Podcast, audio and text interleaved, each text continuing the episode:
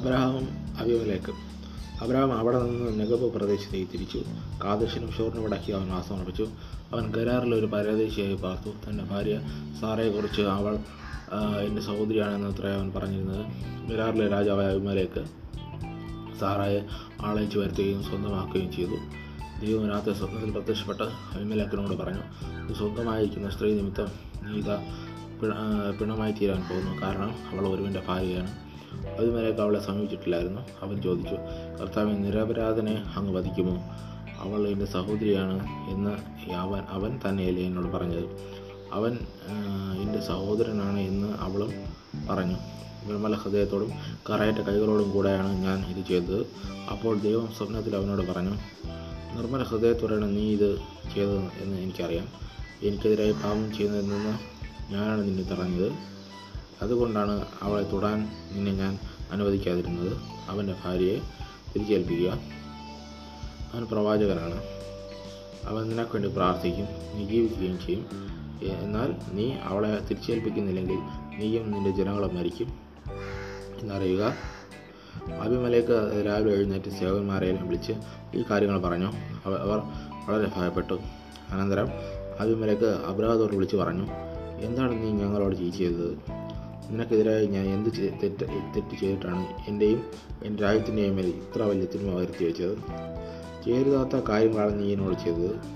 അഭിമലേക്ക് അഭിപ്രായത്തോട് ചോദിച്ചു ഇത് ചെയ്യാൻ നിന്നെ പ്രേരിപ്പിച്ചത് എന്താണ്? അബ്രഹാം മറുപടി പറഞ്ഞു ഇത് ദൈവ ദൈവഭയം തീരെയില്ലാത്ത നാടാണെന്നും എന്റെ ഭാര്യ പ്രതി അവർ എന്നെ കൊന്നുകളയുമെന്നും ഞാൻ വിചാരിച്ചു. മാത്രമല്ല വാസ്തവത്തിൽ അവൾ എന്റെ സഹോദരിയാണ്. എന്റെ പിതാവിന്റെ മകൾ. പക്ഷേ എന്റെ മാതാവിന്റെ മകളല്ല. അവൾ എനിക്ക് ഭാര്യയാവുകയും ചെയ്തു. പിതാവിന്റെ വീട്ടിൽ നിന്ന് ഇറങ്ങിത്തിരിക്കാൻ ദൈവം എനിക്ക് ഇടവരുത്തിയപ്പോൾ അവൾ ഞാൻ അവളോട് പറഞ്ഞു നീ എനിക്ക് ഈ ഉപകാരം ചെയ്യണം. നാം ചെല്ലുന്ന ഇടങ്ങളിലെല്ലാം അവൻ എന്റെ സഹോദരനാണ് എന്ന് എന്നെക്കുറിച്ച് നീ പറയണം. അപ്പോൾ അഭിമലേക്ക് അപരാധത്തിന് അപരാധത്തിന് ആട് ആടുമാടുകളെയും ദാസി ദാസന്മാരെയും കൊടുത്തു. ഭാര്യ സാറയെ തിരിച്ചേൽപ്പിക്കുകയും ചെയ്തു. അവൻ പറഞ്ഞു ഇതാ എന്റെ രാജ്യം നിനക്ക് ഇഷ്ടമുള്ളത് പാർക്കാം. സാറായോട് അവൻ പറഞ്ഞു നിന്റെ സഹോദരന് ഞാനിത് ആയിരം വെള്ളി നാണയങ്ങൾ കൊടുക്കുന്നു. നിന്റെ കൂടെയുള്ളവരുടെ മുമ്പിൽ നിന്റെ നിഷ്കളങ്കതയ്ക്ക് അത് തെളിവാകും. എല്ലാവരുടെ മുമ്പിൽ നീ നിർദോഷയാണ്. അബ്രഹാം ദൈവത്തോട് പ്രാർത്ഥിച്ചു. ദൈവം അഭിമലേഖിനെയും ഭാര്യയെയും വേലക്കാരികളെയും സുഖപ്പെടുത്തി. എല്ലാവർക്കും സന്താനങ്ങളും ജനിച്ചു. കാരണം അബ്രാഹത്തിന്റെ ഭാര്യ സാറയെ പ്രതി കർത്താവ് അഭിമലേഖിന്റെ അന്തപുരത്തിലെ സ്ത്രീകളെല്ലാം ബന്ദികളാക്കിയിരുന്നു ഇസാഖിന്റെ ജനനം. കർത്താവ് വാഗ്ദാനം അനുസരിച്ച് സാറയെ അനുഗ്രഹിച്ചു. വൃത്തനായ അബ്രാഹത്തിൽ നിന്ന് സാറ ഗർഭം ധരിച്ച്. ദൈവം പറഞ്ഞ സമയത്ത് തന്നെ പുത്രനെ പ്രസവിച്ചു. സാറയിൽ ജനിച്ച മകന് ഇസാഖ് എന്ന് അബ്രഹാം പേരിട്ടു. കുഞ്ഞ് പറന്നിട്ട് എട്ടാം ദിവസം ദൈവകൽപ്പന പ്രകാരം അബ്രഹാം അത് അവന് പരിച്ഛേദന നടത്തി. അബ്രഹത്തിന് നൂറ് വയസ്സുള്ള അപ്പോഴാണ് ഇസാഖ് ജനിച്ചത്. സാറ പറഞ്ഞു എനിക്ക് സന്തോഷിക്കാൻ ദൈവം വക നൽകിയിരിക്കുന്നു. ഇത് കേൾക്കുന്നവരൊക്കെ എന്നെ ചൊല്ലിച്ചിരിക്കും. അവൾ തുടർന്നു. സാറ മലയോട്ടമെന്ന് ആരെങ്കിലും അബ്രഹത്തോട് പറയുമായിരുന്നു. എന്നിട്ടും അദ്ദേഹത്തിന്റെ വയസ്സുകാലത്ത് ഞാൻ അദ്ദേഹത്തിന് ഒരു മകനെ നൽകിയിരിക്കുന്നു. കുഞ്ഞു വളർന്ന മുലകുടി മാറി. അന്ന് അബ്രഹാം വലിയൊരു വിരുന്ന് നടത്തി. ഇസ്മായിൽ പുറന്തള്ളപ്പെടുന്നു ഈജിപ്തുകാരിയ ഹാഗാറിൽ അബ്രാഹത്തിന് ജനിച്ച മകൻ തന്റെ മകനായ ഇസാഖിനോട് കളിക്കുന്നത് സാറ കണ്ടു. അവൾ അബ്രാഹത്തോട് പറഞ്ഞു ആ അടിമപ്പണിയെയും അവളുടെ മകനെയും ഇറക്കി വിടുക. അവരുടെ മകൻ എന്റെ മകൻ ഇസാഖിനോടൊപ്പം അവകാശിയാകാൻ പാടില്ല. തന്മൂലം മകനെ ഓർത്ത് അബ്രാഹം വളരെ അസ്വസ്ഥനായി. എന്നാൽ ദൈവം അബ്രാഹത്തോട് ചെയ്തു കുട്ടിയെക്കുറിച്ചും നിന്റെ അടിമപ്പെണ്ണെക്കുറിച്ചും നീ ക്ലേശിക്കേണ്ട. സാറ പറയുന്നത് പോലെ ചെയ്യുക. കാരണം ഇസാക്കിലൂടെയാണ് നിന്റെ സന്തതികൾ അറിയപ്പെടുക. അടിമപ്പണയിൽ ജനിച്ച മകനെയും ഞാനൊരു ജനിതയാക്കും. അവനെ അവനും നിന്റെ മകനാണല്ലോ. അബ്രഹാം അതിരാവിലെ എഴുന്നേറ്റ് കുറേ അപ്പവും ഒരു തോൽ സഞ്ചി വെള്ളവും എടുത്ത് ഹാഗാറിന്റെ തോളിൽ വെച്ചു കൊടുത്തു. മകനെ ഏൽപ്പിച്ചിട്ട് അവളെ അവളോട് അവളെ പറഞ്ഞയച്ചു. അവൾ അവിടെ നിന്ന് പോയി. വർഷഭ മരുപ്രദേശത്ത് അലഞ്ഞു നടന്നു. തുകർ സഞ്ചിയിലെ വെള്ളം തീർന്നപ്പോൾ അവൾ കുട്ടിയെ ഒരു കുറ്റിക്കടലിൽ കിടത്തി. കുഞ്ഞു മരിക്കുന്നത് എനിക്ക് കാണാൻ വയ്യ എന്ന് പറഞ്ഞ് അവൾ കുറെ അകലെ ഒരു അമ്പൈ ദൂരെ ചെന്ന് എതിർവശത്തേക്ക് തേഞ്ഞിരുന്നു കുട്ടി ഉച്ചത്തിൽ കരയാൻ തുടങ്ങി. കുട്ടിയുടെ കരച്ചിൽ ദൈവം കേട്ടു. സ്വർഗത്തിൽ നിന്ന് ദൈവത്തിന്റെ ദൂതൻ അവളെ വിളിച്ചു. പറഞ്ഞു ഹാഗാർ വിഷമിക്കേണ്ട ഭയപ്പെടുകയും വേണ്ട. കുട്ടിയുടെ കരച്ചിൽ ദൈവം കേട്ടിരിക്കുന്നു. എഴുന്നേറ്റ് കുട്ടിയെ കയ്യിലെടുക്കുക. അവനിൽ നിന്ന് ഞാൻ വലിയൊരു ജനതയെ പുറപ്പെടുവിക്കും. ദൈവം അവളുടെ കണ്ണ് തുറന്നു. അവൾ ഒരു കിണർ കണ്ടു. അവൾ ചെന്ന് തുകൽ സഞ്ചി നിറച്ച് കുട്ടിക്ക് കുടിക്കാൻ കൊടുത്തു. ദൈവം ആ കുട്ടിയോട് കൂടെ ഉണ്ടായിരുന്നു. അവൻ മരുഭൂമിയിൽ പാർത്തു. അവൻ വളർന്നു. സമർത്ഥനായ ഒരു വെള്ളാളിയായി തീർന്നു. അവൻ പാരാനിലെ മരുഭൂമിയിൽ പാർത്തു. അവന്റെ അമ്മ ഈജിപ്തിൽ നിന്ന് അവനൊരു ഭാര്യയെ തിരഞ്ഞെടുത്തു. അബ്ര അബ്രഹാമും അഭിമലേക്കും അക്കാലത്ത് അഭിമലേക്കും അവന്റെ സൈനാധിപൻ ഫിക്കോളും അബ്രാഹത്തോട് പറഞ്ഞു നിന്റെ പ്രവർത്തനങ്ങളിലെല്ലാം ദൈവം നിന്നോട് കൂടെയുണ്ട്. അതുകൊണ്ട് എന്നോടും എന്റെ സന്തതികളോടും അന്യായമായി പെരുമാറുകയില്ലെന്ന് ദൈവത്തിന് മുമ്പിൽ ശബ്ദം ചെയ്യുക. ഞാൻ നിന്നോട് കാണിച്ച കാരണത്തിനനുസരിച്ച് എന്നോടും നീ ആർത്തു വരുന്ന ഈ നാടിനോടും പെരുമാറണം. ഞാൻ ശബ്ദം ചെയ്യുന്നു. അബ്രഹാം പറഞ്ഞു അഭിമലക്കൻ ദാസന്മാർ തന്റെ കൈവശത്ത് നിന്ന് പിടിച്ചെത്ത കിണറിനെക്കുറിച്ച് അവർ അവനോട് പരാതിപ്പെട്ടു. അഭിമലക്ക് മറുപടി പറഞ്ഞു ആരാണിത് ചെയ്തതെന്ന് എനിക്ക് അറിഞ്ഞുകൂടാ നീയും ഇക്കാര്യം എന്നോട് പറഞ്ഞിട്ടില്ല. ഇന്നുവരെ ഞാൻ ഇതേക്കുറിച്ച് കേട്ടിട്ടുമില്ല. അബ്രഹാം അഭിമലേക്കിന് ആടുമാടുകളെ കൊടുത്തു. അവരിരുവരും തമ്മിൽ ഒരു ഉടമടി ഉണ്ടാക്കി. അവർ ആ ആട്ടിൻപറ്റത്തിൽ നിന്ന് ഏഴ് പെണ്ണാട്ടിൻ കുട്ടികളെ മാറ്റി നിർത്തി. ഈ ഏഴ് പെണ്ണാട്ടിൻ കുട്ടികളെ മാറ്റി നിർത്തി എന്തിനെന്ന് അഭിമലേക്ക് അബ്രഹത്തോട് ചോദിച്ചു. അവൻ പറഞ്ഞു ഞാനാണ് ഈ കിണർ കുഴിച്ചത് എന്നതിന് തെളിവായി. ഈ ഏഴ് പെണ്ണെട്ടും കുട്ടികളെ സ്വീകരിക്കണം. ആ സ്ഥലത്തിന് വർഷവ എന്ന് പേരുണ്ടായി. കാരണം അവിടെ വച്ച് അവർ രണ്ടുപേരും ശബ്ദം ചെയ്തു. അങ്ങനെ ബർഷബയിൽ വെച്ച് അവർ ഒരു ഉടമ്പടി ഉണ്ടാക്കി. അത് കഴിഞ്ഞ് അഭിമലേക്കും സേനാധിപനായ ബിക്കോളും ഫിലിസ്തീനയുടെ നാട്ടിലേക്ക് തിരിച്ചു പോയി. അബ്രഹാം ബർഷബയിൽ ഒരു ഫാനുക വൃക്ഷം നട്ടുപിടിപ്പിക്കുകയും നിത്യദൈവമായ കർത്താവിന്റെ നാമത്തിൽ ആരാധന നടത്തുകയും ചെയ്തു. അബ്രഹാം ഫിലിസ്തീനയുടെ നാട്ടിൽ വളരെ കാലം താമസിച്ചു. അബ്രാഹത്തിന്റെ ബലി. പിന്നീട് ഒരിക്കൽ ദൈവം അബ്രഹാത്തെ പരീക്ഷിച്ചു. അബ്രഹാം അവിടെ നിന്ന് വിളി വിളിച്ചു. ഇതാ ഞാൻ അവന് വിളി കേട്ടു. നീ സ്നേഹിക്കുന്ന ഏകമാൻ ഈ ഇസാഖിനെയും കൂട്ടിക്കൊണ്ട് മോറിയ ദേശത്തേക്ക് പോവുക. അവിടെ ഞാൻ കാണിച്ചു തരുന്ന മലമുകളിൽ നീ അവനെ ഇരിക്കുന്ന ഒരു ദഹന ബലിയെ അർപ്പിക്കണം. അബ്രഹാം അതിരാവിലെ എഴുന്നേറ്റ് കഴുതക്ക് ജീനിയിട്ട് രണ്ട് വേലക്കാരെയും മകൻ ഇസാക്കിനെയും കൂട്ടി ബലിക്ക് വേണ്ട വിറകം കയറിയെടുത്ത് ദൈവം പറഞ്ഞ സ്ഥലത്തേക്ക് പുറപ്പെട്ടു.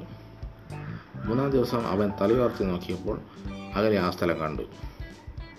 അവൻ വേലക്കാരോട് പറഞ്ഞു കഴുതയുമായി നിങ്ങളിവിടെ നിൽക്കുക. ഞാനും മകനും അവിടെ പോയി ആരാധിച്ച് തിരിച്ചു വരാം. അബ്രഹാം തേലമരിക്കുള്ള വിറകെടുത്ത് മകൻ ഇസാഖിന്റെ ചുമലിൽ വെച്ചു. കത്തിയും തീയും അവൻ തന്നെ എടുത്തു. അവർ ഒരുമിച്ച് മുമ്പോട്ട് നടന്നു. ഇസാഖ് തന്റെ പിതാവായ അബ്രാഹത്തെ വിളിച്ചു പിതാവ് എന്റെ എന്താ മകനെ? അവൻ വിളി കേട്ടു. ഇസാഖ് പറഞ്ഞു തീയും വിറകുമുണ്ടല്ലോ എന്നാൽ ദഹനബലിക്കുള്ള കുഞ്ഞാട് എവിടെ? അവൻ മറുപടി പറഞ്ഞു ബലിക്കുള്ള കുഞ്ഞാടിന് ദൈവം തന്നെ തരും. അവരൊന്നിച്ച് മുന്നോ മുമ്പോട്ട് പോയി. ദൈവം പറഞ്ഞ സ്ഥലത്തെത്തിയപ്പോൾ അവർ അവിടെ ഒരു ബലിപീഠം പണിതു. വിറക് അടുക്കി വെച്ചിട്ട് ഇസ്ഹാക്കിനെ ബന്ധിച്ച് വിറകിന് മീതെ കിടത്തി. മക മകനെ ബലിക്കാൻ അബ്രഹാം കത്തി കയ്യിലെടുത്തു. തൽക്ഷണം കർത്താവിന്റെ ദൂതൻ ആകാശത്ത് നിന്ന് അബ്രഹാം അബ്രഹാം എന്ന് വിളിച്ചു. ഇതാ ഞാൻ അവന് വിളി കേട്ടു. കുട്ടിയുടെ മേൽ കൈവയ്ക്കരുത് അവനെ ഒന്നും ചെയ്യരുത്. നീ ദൈവത്തെ ഭയപ്പെടുന്നുവെന്ന് എനിക്കിപ്പോൾ ഉറപ്പായി. കാരണം നിന്റെ ഏകപുത്രനെ എനിക്ക് തരാൻ നീ മടി കാണിച്ചില്ല. അബ്രഹാം തലമുക്കി നോക്കിയപ്പോൾ തന്റെ പിന്നിൽ മുൾച്ചെടികളിൽ കൊമ്പുടക്കി കിടക്കുന്ന ഒരു മുട്ടാടിനെ കണ്ടു. അവൻ അതിനെ അതിനെ മകന് പകരം ദഹന ബലി അർപ്പിച്ചു. അബ്രഹാം ആ സ്ഥലത്തിന് യഹോവേര എന്ന് പേരിട്ടു. കർത്താവിന്റെ മലയിൽ അവിടുന്ന് വേണ്ടത് പ്രദാനം ചെയ്യുന്നുവെന്ന് ഇന്നുവരെയും പറയപ്പെടുന്നു.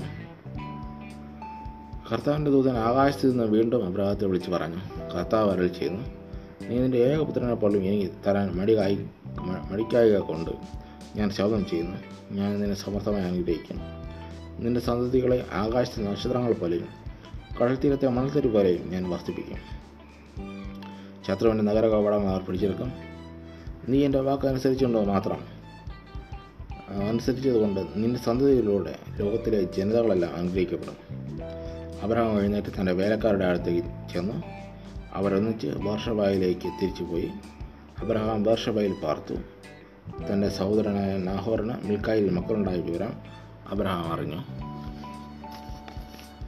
അവർ മൂത്തവനായ ഊസ് അവന്റെ സഹോദരൻ ബൂസ് ആരാമിന്റെ പിതാവായ കെമുവൽ കെസേദ് ഹാസോ പിൽഷാദ് ഇദ്ലാഫ് ബത്വേൽ എന്നിവരായിരുന്നു.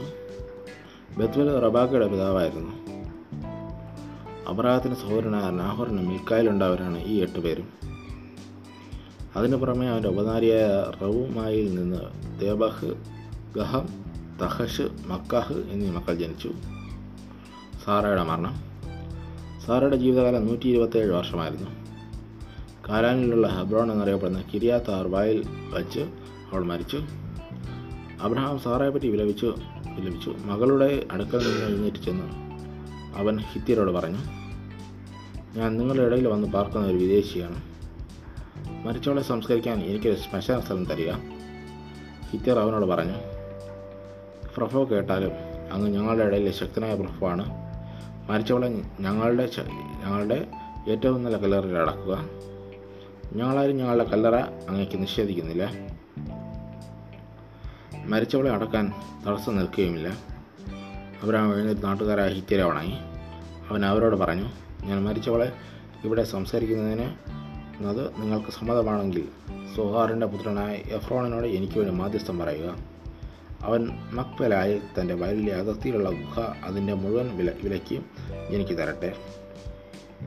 ശ്മശാനം ഉപയോഗിക്കാൻ അതിന്റെ കൈവശാവകാശം നിങ്ങളുടെ മുമ്പിൽ വെച്ച് അവൻ എനിക്ക് നൽകട്ടെ. എഫ്രോൺ ഹിത്യരുടെ ഇടയിൽ ഇരിപ്പുണ്ടായിരുന്നു. ഹിത്യർ നഗരവാതിലൂടെ കടന്നുപോയ എല്ലാവരും കേൾക്കെ അവൻ അപരാധത്തോട് പറഞ്ഞു അങ്ങനെ അങ്ങനെയല്ലേ? അങ്ങനെയല്ല. പ്രഫോ ഞാൻ പറയുന്നത് കേൾക്കുക.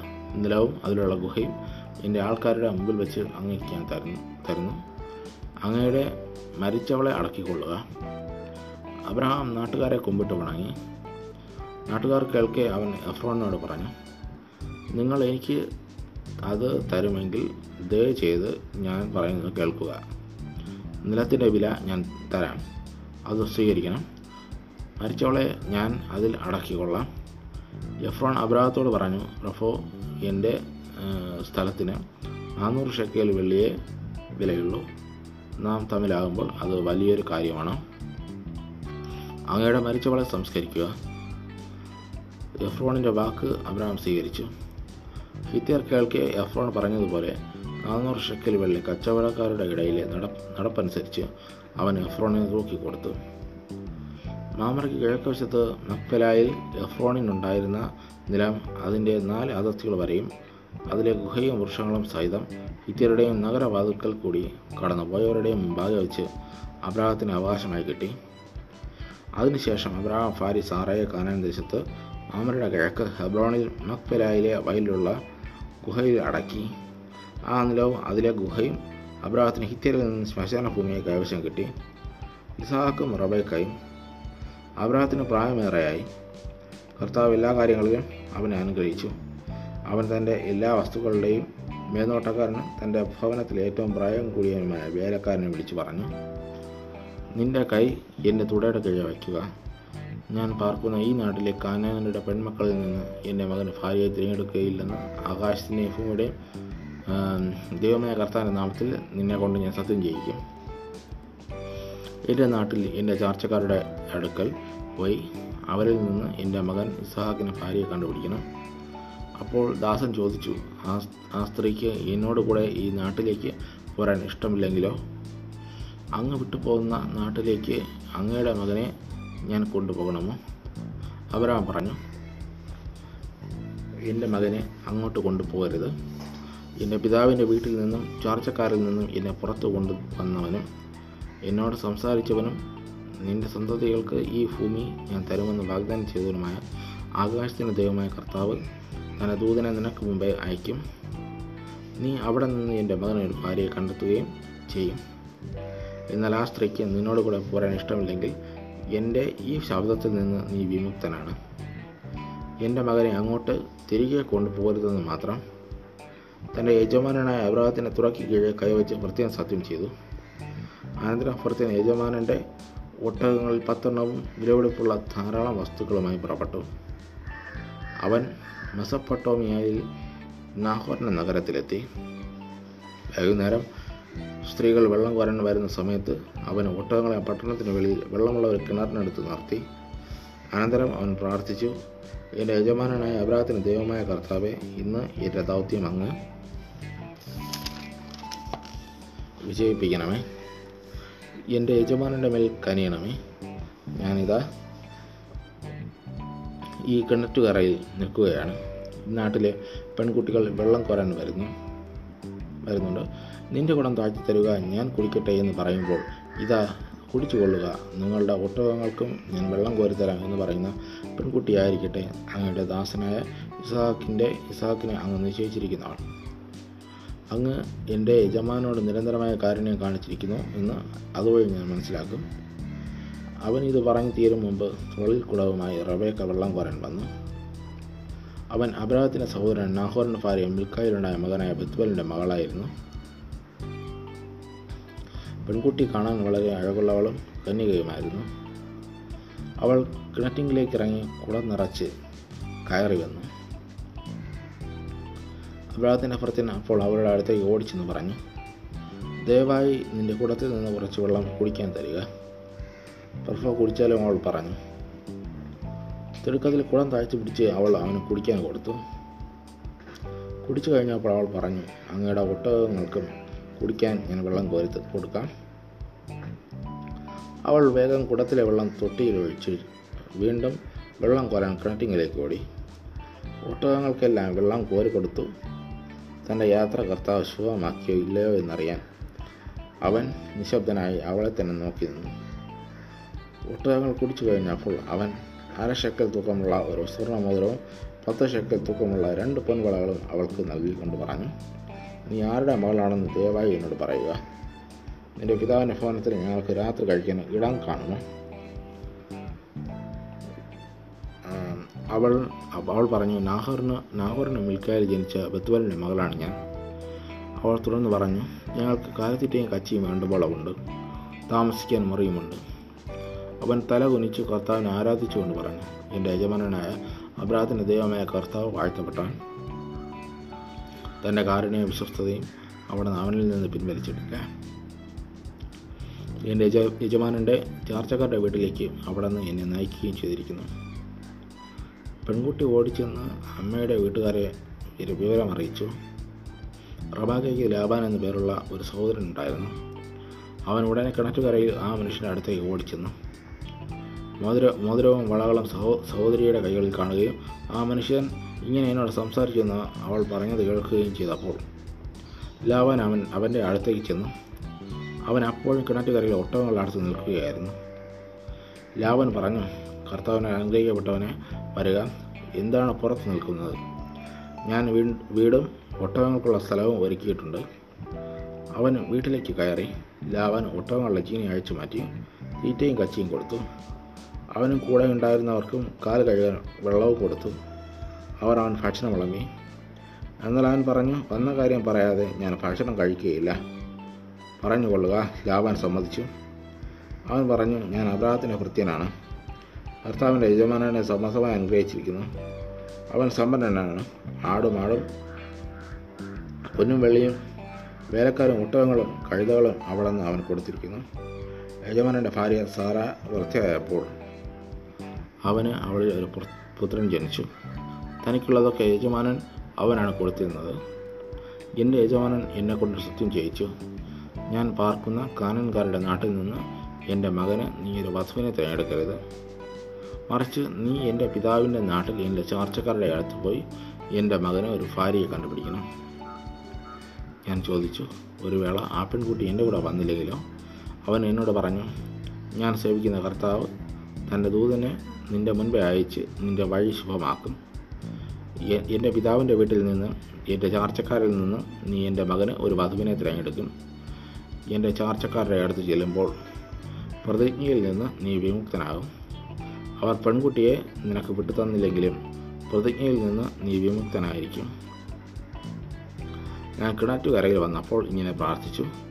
എന്റെ യജമാനായ അബ്രാഹത്തിന്റെ ദൈവമായ കർത്താവെ ഞാൻ ഇറങ്ങി പുറപ്പെട്ടിരിക്കുന്ന കാര്യം അങ്ങ് ഇപ്പോൾ ശുഭമാക്കണമേ ഇതാ ഞാൻ ഈ കിണറ്റിൻ കര നിൽ കര നിൽക്കും. വെള്ളം കോരാൻ വരുന്ന പെൺകുട്ടിയോട് ദയവായി നിന്റെ കുളത്തിൽ നിന്ന് അല്പം എനിക്ക് അല്പം വെള്ളം കുടിക്കാൻ തരിക എന്ന് ഞാൻ പറയും. അപ്പോൾ കുടിച്ചാലും അങ്ങയുടെ ഒട്ടകങ്ങൾക്കും ഞാൻ വെള്ളം കോരി തരാമല്ലോ എന്ന് പറയുന്ന പെൺകുട്ടിയാവട്ടെ എന്റെ യജമാനന്റെ മകന് അവിടെ നിന്ന് കണ്ടുവച്ചിരിക്കുന്നവൾ. എന്റെ ഉള്ളിൽ ഞാനിത് പറഞ്ഞു തീരും മുമ്പ് കുടവുമായി വെള്ളം കോരാൻ റവയൊക്കെ വന്നു. അവൾ ഇറങ്ങിച്ചെന്ന് വെള്ളം കോരി ഞാൻ അവളോട് എനിക്കല്പം കുടിക്കാൻ തരിക എന്ന് പറഞ്ഞു. അവൾ ഉടനെ കുളം തോളിൽ നിന്നിറക്കി ഇങ്ങനെ പറഞ്ഞു. കുടിച്ചാലും അങ്ങയുടെ ഒട്ടകങ്ങൾക്ക് ഞാൻ കുടിക്കാൻ തരാം. ഞാൻ കുടിച്ചു ഒട്ടകങ്ങൾക്കും അവൾ വെള്ളം കൊടുത്തു. അപ്പോൾ ഞാൻ അവളോട് നീ ആരുടെ മകളാണ്? എന്ന് ചോദിച്ചു. നാഹോറിന് മിൽക്കായിൽ ജനിച്ച ബത്തുവലിന്റെ മകളാണ് ഞാൻ എന്ന് അവൾ പറഞ്ഞു. അപ്പോൾ ഞാൻ അവൾക്ക് മോതിരവും വളകളും കൊടുത്തു. അതിനുശേഷം എന്റെ യജമാനായ അബ്രാഹത്തിന്റെ ദൈവമായ കർത്താവിനെ ഞാൻ താണു ഉണങ്ങി ആരാധിച്ചു. എന്റെ യജമാനന്റെ മകന് അവന്റെ സഹോദരന്റെ മകളെ വധുവായി തിരഞ്ഞെടുക്കാൻ എന്നെ നേർവഴിക്ക് നയിച്ച അവിടത്തെ ഞാൻ സ്തുതിച്ചു. അതുകൊണ്ട് എൻ- എന്റെ യജമാനനോട് നിങ്ങൾ കാരുണ്യത്തോടും വിശ്വസ്തയോടും കൂടി പെരുമാറുമെങ്കിൽ അത് പറയുക. മറിച്ചാണെങ്കിലും പറയുക എനിക്ക് അതനുസരിച്ച് പ്രവർത്തിക്കാമല്ലോ അപ്പോൾ ലാബാനും ബത്തുപേരും പറഞ്ഞു. ഇത് കർത്താവിന്റെ ഇഷ്ടമാണ്. ഇതിനെക്കുറിച്ച് ഗുണവും ദോഷവും ഞങ്ങൾക്ക് പറയാനില്ല. ഇതാ റബേക്ക നിന്റെ മുമ്പിൽ നിൽക്കുന്നു. അവളെ കൊണ്ട് കർത്താവ് തിരുവുള്ളമായതുപോലെ അവൾ നിന്റെ യജമാനയുടെ മകന് ഭാര്യയായിരിക്കട്ടെ. ഇത് ഈ വാക്കുകൾ കേട്ടപ്പോൾ അബ്രാഹത്തിന്റെ ഭൃത്യം താണു വീണ്. കർത്താവിനെ ആരാധിച്ചു.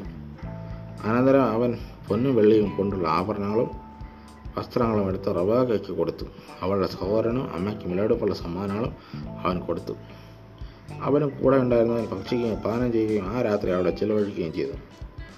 പുലർച്ചയ്ക്ക് എഴുന്നേറ്റ് അവൻ പറഞ്ഞു എന്റെ എന്നെ യജമാനന്റെ അടുത്തേക്ക് തിരിച്ചയക്കുക. അവളുടെ അമ്മയും സഹോദരനും പറഞ്ഞു കുറച്ചു നാൾ കൂടി പത്ത് ദിവസമെങ്കിലും അവൾ ഇവിടെ നിൽക്കട്ടെ. അത് കഴിഞ്ഞ് അവൾക്ക് പോകാം. അവൻ പറഞ്ഞു എന്നെ താമസിപ്പിക്കാൻ താമസിപ്പി എന്നെ താമസിപ്പിക്കരുത്.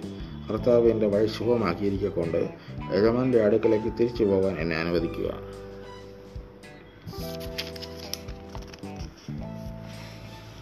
നമുക്ക് പെൺകുട്ടിയെ വിളിച്ച് ചോദിക്കാം എന്ന് അവർ പറഞ്ഞു. അവർ റബേക്കയെ വിളിച്ച് നീ ഈ മനുഷ്യനോട് കൂടെ പോകുന്നുവെന്നോ പോകുന്നുവോ? എന്ന് ചോദിച്ചു. ഞാൻ പോകുന്നു എന്ന് അവൾ മറുപടി പറഞ്ഞു. അവർ അവരുടെ സഹോദരി റബേക്കയെയും അവരുടെ തോഴയെയും അബ്രാഹത്തിനെ ഭൃത്തിനോടും അവന്റെ ആൾക്കാരോടും കൂടെ പറഞ്ഞയച്ചു അവർ അവൾ അവളെ ആശീർവദിച്ച് പറഞ്ഞു നീ ഞങ്ങളുടെ സഹോദരിയാണ്. നീ ആയിരങ്ങളുടെയും പതിനായിരങ്ങളുടെയും അമ്മയായി തീരുക തങ്ങളെ വെറുക്കുന്നവരുടെ വാതിലുകൾ നിന്റെ സന്തതികൾ പിടിച്ചെടുക്കട്ടെ. റബേക്കായും തോഴിമാരും ഒട്ടകപ്പുറത്ത് കയറി അവനെ അനുഗമിച്ചു. അങ്ങനെ റബേക്കയുമായി ഭൃത്തിന് പുറപ്പെട്ടു. അതിനിടയ്ക്ക് ഇസഹാക്ക് ബെറൽ ബെറുലെ ഹൈറോയിൽ നിന്ന് പോന്ന് നെഗബിൽ താമസിക്കുകയായിരുന്നു. ഒരു ദിവസം വൈകുന്നേരം അവൻ ചിന്താമഗ്നനായി വയലിലൂടെ നടക്കുകയായിരുന്നു. അവൻ തിരപ്പൊക്കി നോക്കിയപ്പോൾ ഒട്ടകങ്ങൾ വരുന്നത് കണ്ടു. റബാക്കയും ശിരസ് ഉയർത്തി നോക്കി ഇസാക്കിനെ കണ്ടപ്പോൾ അവൾ ഒട്ടകപ്പുറത്തു നിന്ന് താഴെ ഇറങ്ങി. അവൾ ഫൃത്തിനോട് ചോദിച്ചു അങ്ങ് അകലെ പാടത്ത് കൂടി നമ്മുടെ നേരെ നടന്നു വരുന്ന മനുഷ്യൻ ആരാണ്? വൃത്തിന് പറഞ്ഞു അവനാണ് എന്റെ യജമാനൻ. ഉടനെ അവൾ ശിരാവസ്ത്രം കൊണ്ട് മുഖം മൂടി. നടന്നതിൽ വൃത്തിന് ഇസാഖിനോട് പറഞ്ഞു. ഇസാഖ് അവളെ തന്റെ അമ്മ സാറയുടെ കൂടാരത്തിലേക്ക് കൊട്ടുപൂട്ടി കൊണ്ടുപോയി അവൻ അവളെ ഭാര്യയായി സ്വീകരിച്ചു. അവൻ അവളെ സ്നേഹിച്ചു. അങ്ങനെ അമ്മയുടെ വേർപാടിൽ ദുഃഖിച്ചിരുന്ന അവന് ആശ്വാസം ലഭിച്ചു.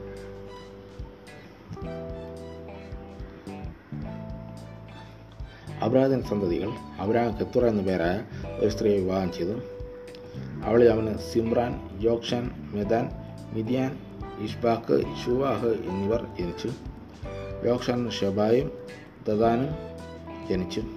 ദദാന്റെ മക്കളാണ് അഷൂറയും ലത്തുഷി ലവിൻ എന്നിവർ. ആ, മിദിയാന്റെ മക്കൾ യേഫ യേഫർ ഹനോക്ക് അബീദ എൽദ എന്നിവരാണ്. അവർ കെത്തുറാജിയുടെ സന്താനങ്ങളാണ്. അബ്രഹാം തനിക്കുണ്ടായിരുന്നതെല്ലാം ഇസാക്കിന് കൊടുത്തു. തന്റെ ഉപനാരികളിലുണ്ടായ മക്കൾക്കും അബ്രഹാം ധാരാളം സമ്മാനങ്ങൾ നൽകി. താൻ ജീവിച്ചിരുന്നപ്പോൾ തന്നെ അവരെയെല്ലാം മകനായ ഇസാക്കിൽ നിന്ന് ദൂര കിഴക്കൻ ദേശത്തേക്ക് അയച്ചു. അബ്രഹത്തിന്റെ മരണം. അബ്രഹത്തിന്റെ ആയുഷ്കാലം നൂറ്റി എഴുപത്തഞ്ച് വർഷമായിരുന്നു. തന്റെ വർഷങ്ങൾ പൂർത്തിയായപ്പോൾ തികഞ്ഞ വാർദ്ധക്യത്തിൽ അബ്രഹാം അന്ധവിശ്വാസം വലിക്കുകയും തന്റെ ജനത്തോട് ചേരുകയും ചെയ്തു. മക്കളായ ഇസ്ഹാക്കും ഇസ്മായിലും ആമ്രയുടെ എതിർവശത്ത് സോഹർ എന്ന ഹൈത്യന്റെ മകനായ എഫ്രോണിന്റെ മകയായിരുന്ന മക്ഫല ഗുഹയിൽ അവനെ അടക്കി. ഹിത്യരിൽ നിന്ന് അബ്രഹാം വിലയ്ക്ക് വാങ്ങിയതായിരുന്നു ആ വയൽ. അവിടെ അബ്രഹാം ഭാര്യ സാറയോടൊപ്പം സംസ്കരിക്കപ്പെട്ടു. അബ്രഹത്തിന്റെ മരണത്തിന് ശേഷം ദൈവം അവന്റെ പുത്രൻ ഇസ്ഹാക്കിനെ അനുഗ്രഹിച്ചു. അവൻ ബർല ഹൈറോയിൽ പാർത്തു. ഇസ് ഇസ്മായിലിന്റെ സന്തതികൾ സാറയുടെ ദാസിയായ ഈജിപ്തുകാരി ഹാഗാറിൽ അബ്രാഹത്തിനുണ്ടായ ഇസ്മായിലിന്റെ മക്കൾ. ഇവരാണ് ചിഹ്നക്രമം അനുസരിച്ച് ഇസ്മായിലിന്റെ മക്കളുടെ പേര് വിവരം ഇസ്മായിലിന്റെ കടിഞ്ഞിൽ പുത്രൻ നബോയാത്ത് തുടർന്ന് Kedar Adbeel miss Mibsam Mishma Dumah Massa Hadad Tema Jetur Naphish Kedemah ഇവരാണ് ഇസ്മായിലിന്റെ പുത്രന്മാർ. ഗ്രാമങ്ങളും ആസ്ഥാനങ്ങളും അനുസരിച്ച് അവരുടെ വംശത്തിലെ പന്ത്രണ്ട് പ്രഭുക്കന്മാരുടെ പേരുകളാണിവ. ഇസ്മായിലിന്റെ ആയുഷ്കാലം നൂറ്റി മുപ്പത്തേഴ് വർഷമായിരുന്നു. അവൻ അന്ത്യശ്വാസം വലിക്കുകയും തന്റെ ബന്ധുക്കളോട് ചേരുകയും ചെയ്തു. ഹവല മുതൽ ഷൂർ വരെയുള്ള ദേശത്ത് അവർ വാസമുറപ്പിച്ചു. അസീറിയയിലേക്കുള്ള വഴിയിൽ ഈജിപ്തിന്റെ എതിർവശത്താണ് ഷൂർ. അവർ ചാർച്ചക്കാരിൽ നിന്നെല്ലാം അകന്നാണ് ജീവിച്ചത്. യാസാവും യാക്കോബും അബ്രാഹത്തിന്റെ പുത്രനായ ഇസ്ഹാക്കിന്റെ വംശാവലി. അബ്രാഹത്തിന്റെ മകൻ ഇസ്ഹാക്ക്. ഇസ്ഹാക്കിന്റെ നാൽപ്പത് വയസ്സുള്ളപ്പോൾ അവൻ അറബയിൽ ഭാര്യയെ സ്വീകരിച്ചു. അവൾ പാതൻ ആരാമിലെ ലാബാന്റെ സഹോദരിയുമായിരുന്നു. അവർ അരമായരായിരുന്നു. ഇസ്ഹാക്ക് തന്റെ വന്ധ്യയായ ഭാര്യയ്ക്ക് വേണ്ടി കർത്താവിനോട് പ്രാർത്ഥിച്ചു. കർത്താവ് അവന്റെ പ്രാർത്ഥന കേൾക്കുകയും റബേക്ക ഗർഭിണിയാവുകയും ചെയ്തു. അവളുടെ ഉദയത്തിൽ കിടന്ന കുഞ്ഞുങ്ങൾ മല്ലിട്ടപ്പോൾ അവൾ കർത്താവിനോട് ചോദിച്ചു ഇങ്ങനെയെങ്കിൽ എനിക്കെന്ത് സംഭവിക്കും? അവൾ കർത്താവിന്റെ തീരു തീരുമാനിച്ചറിയാൻ പ്രാർത്ഥിച്ചു. കർത്താവ് അവളോട് അരുൾ ചെയ്തു രണ്ട് വംശങ്ങളാണ് നിന്റെ ഉദരത്തിലുള്ളത്. നെല്ലിൽ നിന്ന് പിറക്കുന്നവർ രണ്ട് ചിന്തകളായി പിരിയും. ഒന്ന് മറ്റേതിനേക്കാൾ ശക്തമായിരിക്കും മൂത്തവൻ ഇളയവന് ദാസ്യവൃത്തി ചെയ്യും. അവൾക്ക് മാസം തികഞ്ഞപ്പോൾ അവളുടെ ഉദരത്തിൽ രണ്ട് ശിശുക്കൾ. ആദ്യം പുറത്തു വന്നവൻ ചുമന്നിരുന്നു. അവന്റെ ദേഹം മുഴുവൻ രോമകുപ്പായമിട്ടതുപോലെ ആയിരുന്നു. അവർ അവന് യാസാവ് എന്ന് പേരിട്ടു. അതിനുശേഷം അവന്റെ സഹോദരൻ പുറത്തു വന്നു. യേസാവിന്റെ കുതികാലിൽ അവൻ പിടിച്ചിരുന്നു. അവനെ യാക്കോബ് എന്ന് വിളിച്ചു. ഇസാക്കിന് അറുപത് അവളാണ് അവൾ അവൾ അവനെ പ്രസവിച്ചത്. കടിഞ്ഞൂൽ അവകാശം കുട്ടികൾ വളർന്നു വന്നു. യാസാവ് നായാട്ടിൽ സമൂഹത്തിന് കൃഷിക്കാരനുമായി യാക്കോബ് ശാന്തനായിരുന്നു. അവൻ കൂടാരങ്ങളിൽ പാർത്തു വേട്ടയാടി കൊണ്ടുവന്നിരുന്ന മാംസം തിന്നാൻ കിട്ടിയിരുന്നതിനാൽ ഇസാക്ക് യാസാവിനെ വളരെയധികം സ്നേഹിച്ചിരുന്നു. റൊമാക്കയ്ക്ക് യാക്കോബിനോടായിരുന്നു കൂടുതൽ സ്നേഹം. ഒരിക്കൽ യാക്കോബോ പായസം ഉണ്ടാക്കിക്കൊണ്ടിരുന്നപ്പോൾ യസാവ് വിശന്ന് തളർന്ന് വയലിൽ നിന്ന് വന്നു. അവൻ യാക്കോബിനോട് പറഞ്ഞു ആ ചുവന്ന പായസം കുറച്ച് എനിക്ക് തരിക. ഞാൻ വളരെ ക്ഷീണിച്ചിരിക്കുന്നു. അതിനാൽ അവന് ഏതോം എന്ന് പേരുണ്ടായി. യാക്കോബ് പ്രതിവേദിച്ചു ആദ്യം നിന്റെ കടിഞ്ഞൂൽ അവകാശം എനിക്ക് വിട്ടുതരിക. യാസവ് പറഞ്ഞു ഞാൻ വിശന്ന് ചാകാറായി കടിഞ്ഞൂൽ അവകാശം കൊണ്ട് എനിക്കിനി എന്ത് പ്രയോജനം? യാക്കോബ് പറഞ്ഞു ആദ്യം എന്നോട് ശബ്ദം ചെയ്യുക. യാസവ് ശബ്ദം ചെയ്തു. അവൻ തന്റെ കടുമേൽ അവകാശം യാക്കോബിന് വിട്ടുകൊടുത്തു. യാക്കോബ് അവൻ അപ്പവും പയറു പായസവും കൊടുത്തു. തീറ്റയും കൊടിയും കഴിഞ്ഞ് അവൻ എഴുന്നേറ്റ് പോയി. അങ്ങനെ യാസാവ് തന്റെ കടിഞ്ഞൂൽ അവകാശം നിസ്സാരമായി കരുതി. ഇസ്ഹാക്കും അഭിമലേക്കും അബ്രഹത്തിന്റെ കാലത്തുണ്ടായതിനു പുറമെ മറ്റൊരു ക്ഷാമം കൂടി ആ നാട്ടിലുണ്ടായി. ഇസാഖ് ഗരാറിൽ ഫിലിസ്തീനയുടെ രാജാവായ അഭിമലേക്കിന് അടുത്തേക്ക് പോയി. കർത്താവ് പ്രത്യക്ഷപ്പെട്ട് അവനോട് പറഞ്ഞു ഈജിപ്തിലേക്ക് പോകരുത്. ഞാൻ പറയുന്ന നാട്ടിൽ പാർക്കുക. ഈ നാട്ടിൽ തന്നെ കഴിഞ്ഞുകൂടുക. ഞാൻ നിന്റെ കൂടെ ഉണ്ടായിരിക്കുകയും നിന്നെ ഞാൻ അനുഗ്രഹിക്കുകയും ചെയ്യും. നിനക്കും നിന്റെ തെബിൻ തിലാമുറക്കാർക്കും ഈ പ്രദേശമെല്ലാം ഞാൻ തരും. നിന്റെ പിതാവായ അബ്രാഹത്തോട് ചെയ്ത വാഗ്ദാനം ഞാൻ നിറവേറ്റും. ആകാശത്തിൽ നക്ഷത്രങ്ങൾ പോലെ നിന്റെ സന്തതികളെ ഞാൻ വർദ്ധിപ്പിക്കും. ഈ പ്രദേശമെല്ലാം അവർക്ക് ഞാൻ നൽകും. നിന്റെ സന്തതികളിലൂടെ ഭൂമിയിലെ ജനതകളെല്ലാം അനുഗ്രഹിക്കപ്പെടും. കാരണം അബ്രഹാം എന്റെ സ്വരം കേൾക്കുകയും എന്റെ നിർദ്ദേശങ്ങളും കൽപ്പനകളും പ്രമാണങ്ങളും നിയമങ്ങളും പാലിക്കുകയും ചെയ്തു. ഇസാഖ് ഗരാറിൽ തന്നെ താമസിച്ചു. അന്നാട്ടുകാർ അവന്റെ ഭാര്യയെക്കുറിച്ച് ചോദിച്ചപ്പോൾ അവൾ എന്റെ സഹോദരിയാണ് എന്ന് അവൻ പറഞ്ഞു. അവൾ ഭാര്യയാണെന്ന് പറയാൻ പേടിയായിരുന്നു. കാരണം അവൾ അഴകുള്ളവളായിരുന്നതുകൊണ്ട് റബാക്കയ്ക്ക് വേണ്ടി നാട്ടുകാർ തന്നെ കൊല്ലുമെന്ന് അവൻ വിചാരിച്ചു. അവൻ അവിടെ പാർപ്പ് തുടങ്ങി. ഏറെ നാളുകൾക്ക് ശേഷം ഒരു ദിവസം ഫിലിസ്തീയുടെ രാജാവായ അഭിമലക്ക് രാജ ജനാലയിലൂടെ നോക്കിയപ്പോൾ ഇസാക്ക് ഭാര്യ റബാക്കയെ ആലിംഗനം ചെയ്യുന്നത് കണ്ടു. അഭിമലക്ക് ഇസാക്കിനെ വിളിച്ച് ചോദിച്ചു അവൾ നിന്റെ ഭാര്യയാണല്ലോ പിന്നെ എന്താണ് സഹോദരിയാണെന്ന് പറഞ്ഞത്? അവൻ മറുപടി പറഞ്ഞു അവൾ മല മറക്കേണ്ടി വന്നെങ്കിലോ? എന്നോർത്താണ് ഞാൻ അങ്ങനെ പറഞ്ഞത്. അഭിമലയൊക്കെ ചോദിച്ചു നീ എന്തിനാണ് ഞങ്ങളോട് പറ്റിയത് ജനങ്ങളിൽ ആരെങ്കിലും നിന്റെ ഭാര്യയോട് ശയിക്കുകയും അങ്ങനെ വലിയൊരു അപരാധം നീ ഞങ്ങളുടെ മേൽ വരുത്തി വയ്ക്കുകയും ചെയ്യുമായിരുന്നല്ലോ? അതുകൊണ്ട് അഭിമലയൊക്കെ ജനങ്ങൾക്കെല്ലാം അഫ്താക്കി നൽകി ഈ മനുഷ്യനെയോ അവരുടെ ഭാര്യയെയോ ആരെങ്കിലും തൊട്ടുപോയാൽ അവൻ വധിക്കപ്പെടും. ഇസാക്ക് ആ നാട്ടിൽ കൃഷി ഇറക്കുകയും അക്കൊല്ലം തന്നെ നോർമിനെ വിളവെടുക്കുകയും ചെയ്തു. കർത്താവ് അവനെ അനുഗ്രഹിച്ചു അവൻ അഹോർത്തിപ്പെട്ടുകൊണ്ടായിരുന്നു ക്രമേണ അവൻ വലിയ സമ്പന്നനാവുകയും ചെയ്തു. അവന് ധാരാളം ആടുമാടുകളും പരിചാരകനും ഉണ്ടായിരുന്നു. അതുകൊണ്ട് ഫിലിസ്തീർക്ക് അവനോട് അസൂയ തോന്നി. അവന്റെ പിതാവായ അബ്രാഹത്തിന്റെ വേലക്കാർ കുഴിച്ച കിണറുകളെല്ലാം ഫിലിസ്തീർ മണ്ണിലേക്ക് മണ്ണിട്ട് മൂടി. അഭിമേനക്ക് ഇസാഖിനോട് പറഞ്ഞു ഞങ്ങളെ വിട്ടു പോവുക. നീ ഞങ്ങളെക്കാൾ കൂടുതൽ ശക്തനായിരിക്കുന്നു. ഇസാഖ് അവിടെ നിന്ന് പുറപ്പെട്ടു. ഗരാറിന്റെ താഴ്വരയിൽ കൂടാരം അടിച്ചു. തന്റെ പിതാവായ അബ്രാഹത്തിന്റെ കാലത്ത് കുഴിച്ചതും അവന്റെ മരണശേഷം ഫിലിസ്തീർ നികത്തി കളഞ്ഞതുമായ കിണറുകളെല്ലാം ഇസാഖ് വീണ്ടും കുഴിച്ചു. തന്റെ പിതാവ് കൊടുത്ത പേരുകൾ തന്നെ അവയ്ക്ക് നൽകുകയും ചെയ്തു. താഴ്വരയിൽ കിണർ കുഴിച്ചുകൊണ്ടിരിക്കെ ഇസാഖിനെ വേലക്കാർ ഒരു നീറവർ കണ്ടെത്തി. ഗിരാറിലെ ഇടയന്മാർ ഇത് ഞങ്ങളുടെ നീര ഉറവയാണെന്ന് പറഞ്ഞു ഇസാഖിനെ ഇടയന്മാരുമായി വഴക്കുണ്ടാക്കി. അവർ തന്നോട് വഴക്കിന് വന്നതുകൊണ്ട് അവൻ ആ കിണറിന് എസ്സേക്ക് എന്ന് പേരിട്ടു. അവർ വീണ്ടും ഒരു കിണർ കുഴിച്ചു. അതിനെ ചൊല്ലി വഴക്കുണ്ടായി. അതുകൊണ്ട് അതിനെ അവൻ സിത്തന എന്ന് വിളിച്ചു. അവിടെ നിന്ന് മാറി അകലെ അവർ വൽ വേറൊരു കിണർ കുഴിച്ചു. അതിന്റെ പേര് പേരിൽ വഴക്കുണ്ടായില്ല. അവൻ അതിന് റഹോബോത്ത് എന്ന് പേരിട്ടു. കാരണം അവൻ പറഞ്ഞു കർത്താവ് ഞങ്ങൾക്ക് ഇടം തന്നിരിക്കുന്നു. ഭൂമിയിൽ സമൃദ്ധിയുള്ളവരാകും അവിടെ നിന്ന് അവൻ ബോർഷബായിലേക്ക് പോയി. ആ രാത്രി തന്നെ കർത്താവ് അവൻ പ്രത്യക്ഷപ്പെട്ട് അരൾ ചെയ്തു. നിന്റെ പിതാവായ അബ്രാഹത്തിന്റെ ദൈവമാണ് ഞാൻ. നീ ഭയപ്പെടേണ്ട. ഞാൻ നിന്നോട് കൂടെയുണ്ട് എന്റെ ദാസനെ അബ്രാഹത്തെ പ്രതി ഞാൻ നിന്നെ അനുഗ്രഹിക്കും. നിന്റെ സന്തതികളെ വർദ്ധിപ്പിക്കുകയും ചെയ്യും. അതിനാൽ അവൻ അവിടെ ഒരു ബലിപീഠം നിർമ്മിച്ചു. കർത്താവിന്റെ നാമം വിളിച്ച് അപേക്ഷിച്ചു. അവൻ അവിടെ കൂടാനം അടിച്ചു ഇസാഖിന് ഭൃത്യന്മാർ അവിടെ ഒരു കിണർ കുഴിച്ചു. ഗിരാറിൽ നിന്ന് അഭിമലേക്ക് തന്റെ ആലോചനക്കാരനായ അഹുസൂദ് സത്തും സേനാധിപനായ ഫിക്കോളും ഒരുമിച്ച് ഇസാഖിനെ കാണാൻ ചെന്നു. അവൻ അവരോട് ചോദിച്ചു എന്നെ വറുക്കുകയും നിങ്ങളുടെ നാട്ടിൽ നിന്ന് പുറത്താക്കുകയും ചെയ്ത നിങ്ങൾ എന്തിന് എന്റെ അടുക്കിലേക്ക് വന്നു? അവർ പറഞ്ഞു കർത്താവ് നിന്നോട് കൂടെ ഉണ്ടെന്ന് നിങ്ങൾക്ക് വ്യക്തമായിരിക്കുന്നു. അതുകൊണ്ട് നാം തമ്മിൽ സത്യം ചെയ്ത ഒരു ഉടമ്പടി ഉണ്ടാക്കുക. നല്ലതെന്ന് ഞങ്ങൾക്ക് തോന്നി.